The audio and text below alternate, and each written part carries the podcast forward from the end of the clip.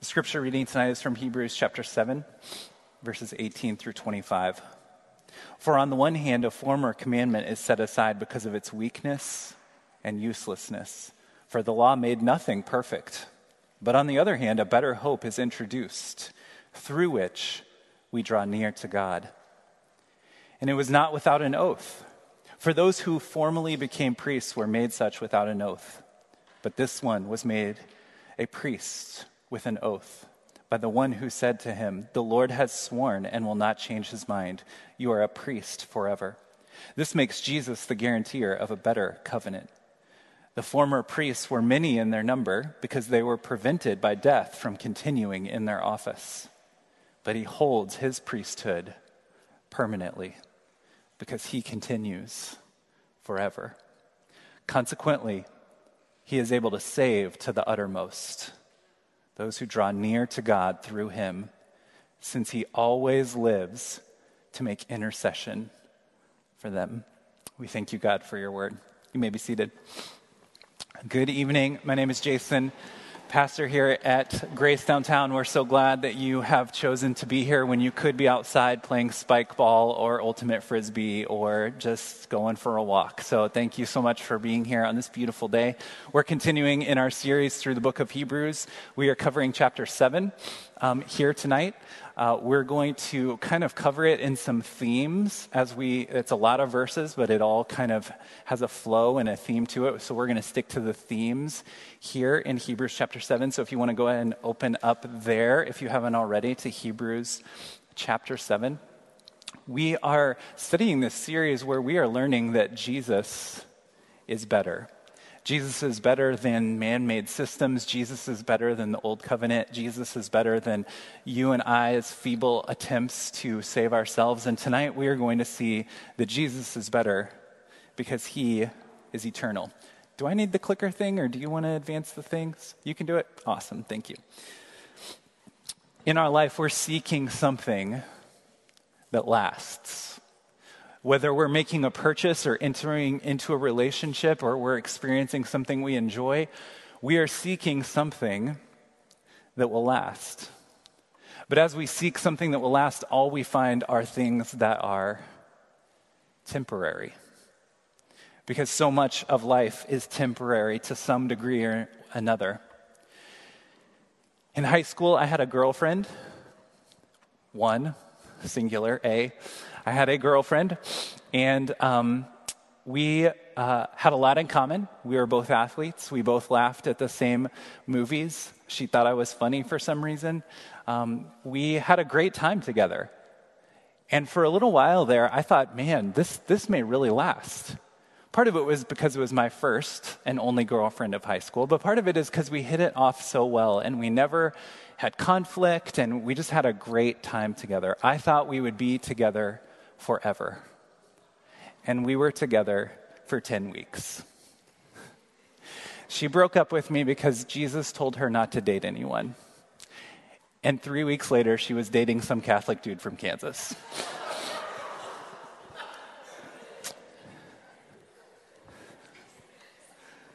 we just traveled back to my hometown, Kansas City, for uh, first cousin's wedding this weekend. And as I drove back through, we went, we, because of where we stayed and where we went and the family we saw, we traveled a big chunk of the, the Metroplex there in Kansas City. And as I drove through there, I was thinking about the sermon, obviously, and I was just thinking about things that don't last. And I was reminiscing about all the things that have changed in the community that I'm from. At one point, we uh, had something called a hypermart it was like a Walmart on steroids, and it was like the first one in the Midwest.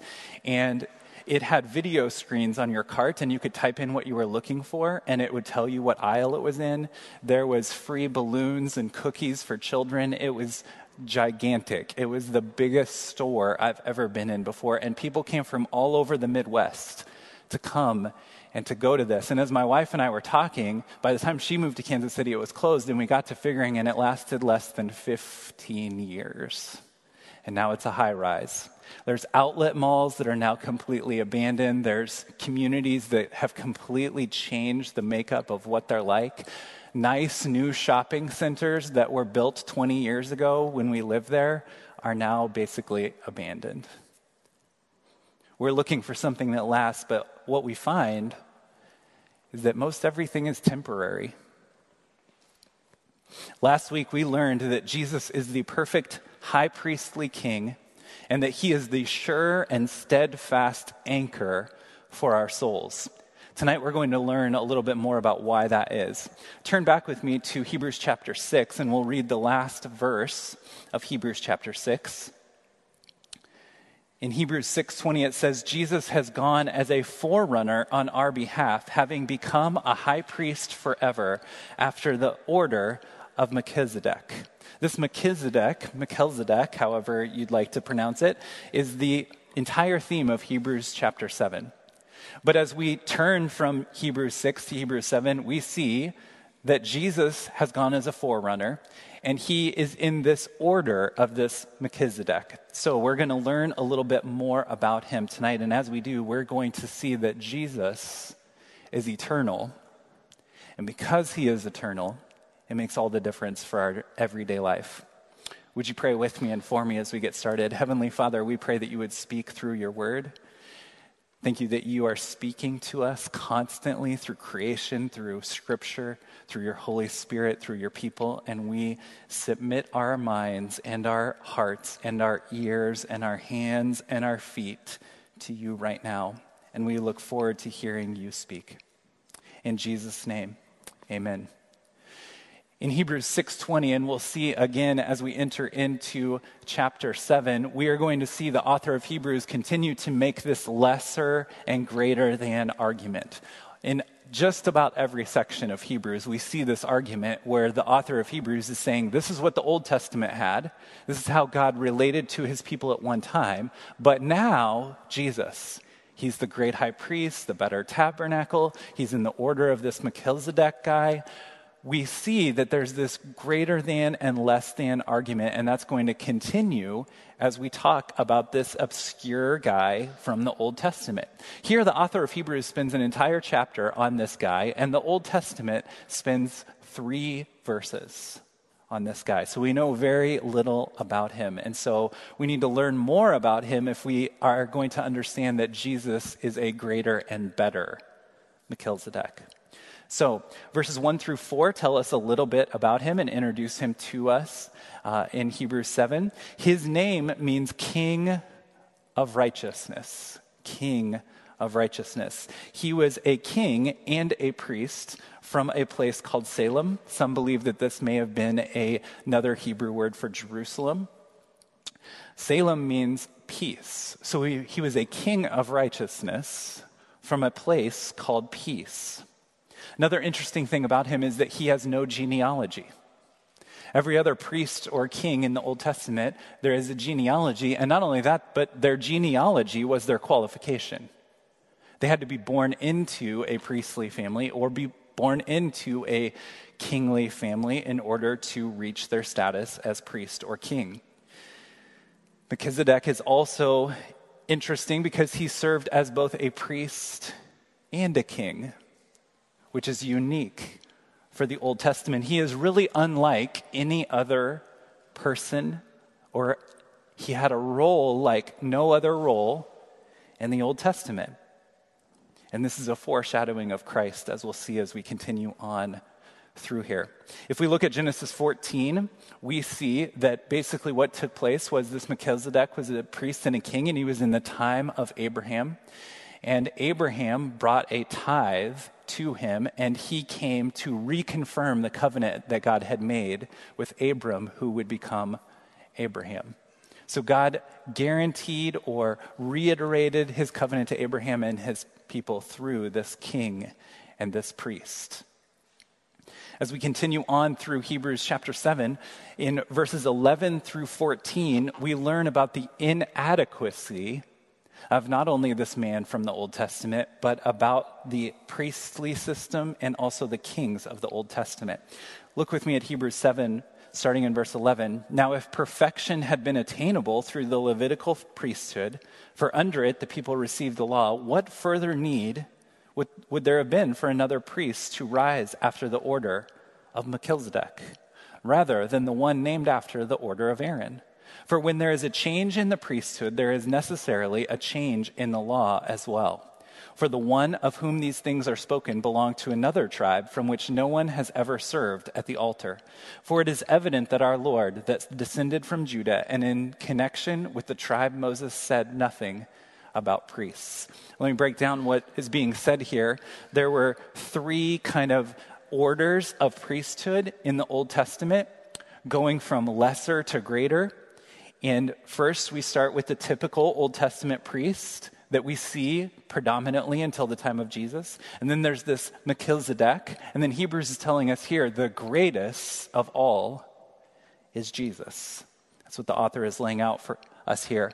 The author also wants to drive home to us in the whole book of Hebrews, but specifically here in these verses, the temporal nature of the Old Testament, the Old Covenant, and of the priesthood. The first priesthood and Melchizedek were temporary. Think about this. It's important for us to think about the things in the Old Testament. Um, Jesus even says in Matthew 5:17, he didn't come to abolish the law, but to fulfill it, to, to fill, fill every part of it. So it's important for us to think about the Old Testament as being temporal. Think about the difference between a tent and a house. We try to go camping every summer and we sleep in a tent, and it's fun for a night or two. But it's also it's temporary. You set it up knowing that you're going to pick it up and you're going to move it. You're, you're not looking to be permanent when you set it up. So you want it to withstand a few nights. You want it to keep the rain off of you and the animals out of your food. And you want a little bit of shelter, but it's temporary.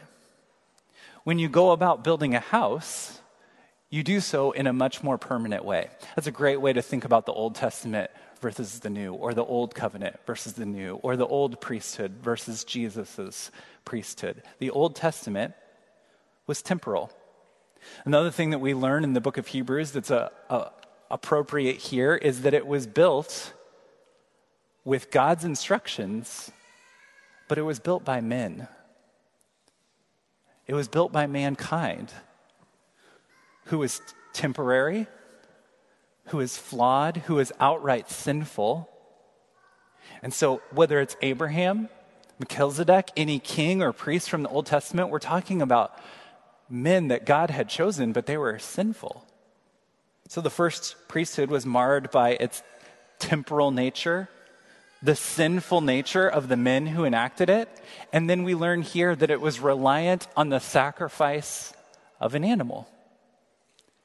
An animal was sacrificed, as we talked about last week in the covenant between God and Abraham. An animal was sacrificed to take the punishment for the people's sins. Without that shedding of blood, there was no forgiveness of sins. And so the Old Testament system was built off of also an animal sacrifice. So these verses lay out for us what was the temporary nature of this first priesthood. This is going to be important as we turn and start talking about Jesus here in the coming verses. In Hebrews chapter 7, verses 15 through 22 and 26 through 28, we read that a better hope is introduced. A better hope is introduced. Have you ever set up a tent and gone camping and it, there was a torrential downpour and pretty soon you were no longer inside? or the outside was inside, however you want to look at it? It's a terrible feeling to wake up in water. It's not a great feeling. I've been in uh, camping out in South Dakota where they have no trees, and if a, a steady wind of 10 miles an hour comes up, your, your tent is now flat. It's a scary feeling to be in a tent and to have the elements start coming in. It's because it's temporary. A better hope needs to be introduced if you're going to sustain the elements that are coming. Here we are told that a better hope is introduced. That that Old Testament was a way that God communicated his love, his grace, his law to mankind. So it served a purpose. It was actually an act of grace and mercy that God would communicate with his people in that way. But there was a flaw. It was enacted by men. It was temporary. And we see time and time again that mankind kept messing it up. Priests doing what they shouldn't do, kings not following the guidance of their God, men and women going their own way instead of following God's way. And so, here in Hebrews chapter 7, we read that a better hope is introduced. The temple system lasted through the Old Testament, instituted in the Old Testament, and the temple was somewhere that they went and worshiped all the way up until 70 AD when the temple was literally burnt down by the Roman Empire. It literally came down because it was temporary. It, can be to- it could be torn down by a king or the Roman Empire that wanted it to come down. So they literally burnt down the temple in 70 AD. That's because the temple and the priestly system was built on an incomplete foundation. A better hope had to be introduced. Look with me at Hebrews 7, verse 16. Start in verse 15. This becomes even more evident when another priest arises in the likeness of Melchizedek, who has become a priest not on the basis of a legal requirement concerning, concerning bodily descent, but by the power of an indestructible life. The author here is saying that Jesus is the better hope that was introduced because his priesthood, his kingship, was not based on his descent from the right family. His priesthood, his kingly nature, was not built on a temporary human genealogy. No, his qualifications were built on, the hope was built on the power of an indestructible life. We just read here in our scripture reading that those priests they had to keep making sacrifices year after year, and then someone would have to replace them because they died. Jesus is the guarantor of a better covenant, and Jesus is a better hope introduced because Jesus' qualifications are his indestructible life. The grave could not hold him. Though the wrath of the Father was poured out on him, he rose again. Jesus is the one who is indestructible. You and I are not indestructible. The things we put our hope in are not indestructible. But Jesus introduces a better hope. Hebrews 9, verses 11 through 12 puts it this way But when Jesus, when Christ appeared as a high priest of the good things that have come, even through the greater things and more perfect tent, not made with human hands, that is not of this creation, he entered once and for all into the holy places, not by the means of blood of goats and calves, but by means of his own blood, thus securing an eternal redemption.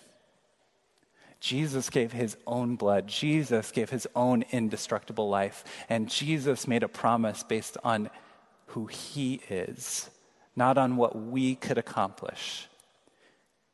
So, in direct contrast to the first priesthood, Jesus is eternal. He doesn't get replaced year after year as the priest would. Jesus is sinless. And instead of an animal sacrifice, Jesus sacrificed himself. And next week, we'll learn in Hebrews 8 6 that the new covenant is built on better promises. And last week, we learned that God, when he made an oath, swore on himself. Jesus comes as this better hope, and Jesus comes as this guarantor of a better covenant because Jesus gives his very life. He doesn't just make a promise with his words, he seals the promise with his very life. And while Melchizedek, his name means king of righteousness, and when he comes from a place called peace, Jesus is our righteousness and peace. He accomplished it by what he did, by the sacrifice that he made. So, what are the effects of this better guarantee? We see in verses 23 through 25. The former priests were many in number because they were prevented by death from continuing in office. But he holds his priesthood permanently because he continues forever. Consequently, he is able to save to the uttermost those who draw near to God through him, since he always lives to make intercession for them. What are the effects of this? We are brought near to God. We can know our God. We have a hope that has entered the most holy place. We have that anchor within the veil that we learned about and sang about last week. And now we have Jesus making intercession always, interceding for you and me before the throne of God, before our Heavenly Father, our Creator. Jesus' eternal nature, His perfect sacrifice, and His enduring kingship gives us all the grace we need all the time the eternal nature of his grace, of his mercy, of his power, of his priesthood, of his kingship means that his grace and his mercy and his power and his provision just keep coming in like the waves of the ocean. They just keep coming in one right after another, and that's really good news because our sin, our temptation, our weakness, our suffering feels the same way. It feels like it just keeps coming in. Sometimes that's how my anxiety feels. New anxieties just keep coming. As soon as I get one behind me, the next one rolls in, just like the tide of the ocean, one right after another. Sometimes it's our sin. Sometimes it's our temptation. Sometimes it's the things we have suffered. Sometimes it's some kind of besetting sin or weakness or a certain thing that we struggle with that it feels like it just keeps coming. And we go to bed and we say, We're never going to do that again. And then we wake up the next morning to the same temptation, the same struggle we need a better hope introduced to us. And we find that in Jesus. Friends, where are you placing your hope right now? And how is it tragically disappointing you? What have you put your hope in? And it just keeps disappointing, but you just keep going back. It may be some addiction or sin, or it may just be something simple that you keep thinking is going to make you happy and it just doesn't.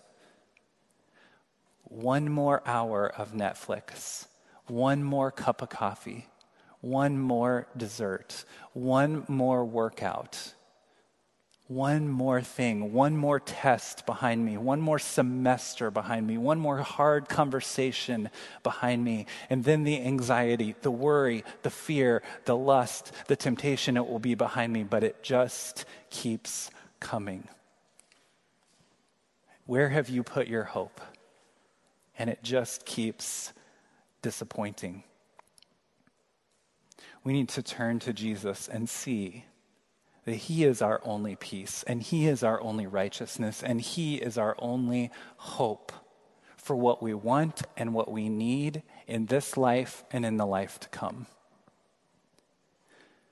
The Jews that were reading the book of Hebrews were coming face to face with the reality that they had built their entire lives, they had built their spiritual lives, they had built their cultural lives all around something that was temporary. And much of the New Testament is asking the Jewish people to consider that now a better hope has been introduced. And that better hope is found in Jesus. And since Pentecost, those who are in Christ now have the Spirit of the living God inside of them. So we have every opportunity and more than they had to experience the hope and the peace and the joy and the good news of the gospel. And we have been given everything we need for life and godliness, yet we keep turning to the things of this world and finding that we're surprised when we're not satisfied. We are made for something and someone eternal, yet we keep looking for these little moments of pleasure in the things of this earth. So, in light of what we've looked at here tonight, what are the implications of this text? The first one is don't try and save yourself. Don't try and save yourself. Don't think that you can do more righteous deeds than sinful actions. Don't think that your religious checklist is going to save you, or your genealogy, or because you grew up in the right family, or went to the right church, or go to the right church now, or you've put a certain sin behind you. Don't try and save yourself. Don't think that righteousness is built on your temporary actions or your temporary toeing the line. Our righteousness is found in Christ alone. Only He can save you. Sometimes we wallow in our own guilt and shame instead of just turning to the cross and letting Him do the work and remembering that he said, It's finished. The work is actually already done. On the other hand, sometimes we walk in our pride thinking that, well, I've got it together or I'm better than I used to be, instead of seeing that even our most righteous acts are tainted in what is temporary and of the flesh and sinful. Only Jesus and his finished work on the cross will save you, will save me, will save your kids, will save the people of this world. We need the good news of the gospel. And we need to remember that it's good news, and we re- need to remember that it is foundational and it is essential and it is powerful for us today, just as the day we were saved. If you have been attending church or community group, or, or been around Christianity for a little while or maybe your whole life, but you're not sure by whose merit you are saved, or you think maybe it is your merit by which you are saved, I want to ask you to consider that only Christ can save you and give your life to Him and stop trying. Those sins and those temptations keep coming like those tides of the ocean. You need the grace and the mercy of your heavenly Father, won on the cross by Jesus. You need that credited to you so the waves and the tides of His grace and mercy can come in to your life. The second thing that the author of Hebrews is trying to get across to us, and he got this across loud and clear in the first part of chapter 6, is don't try and save others. Don't try and save others. It's not your job to save others. Your job is to share the good news. So whether it's your friend, your roommate, your coworker, your kid, someone on the ped mall, a relative that you have, share the good news and sow seeds of the gospel like crazy and then remember that Jesus saves them. don't try and save others. It's not by your works. You, you can't save them.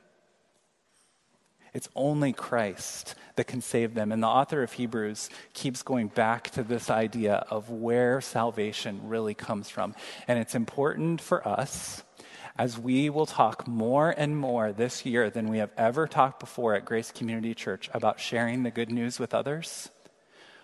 Um, we're going to have an evangelistic series this fall where we will ask people to encounter Jesus. We want to equip you to be a blessing to those in our community and share your faith in multiple kinds of ways. And as we do, we have to remember that we are to just be obedient and share the good news and leave the results to the only one that can save, and that's Jesus.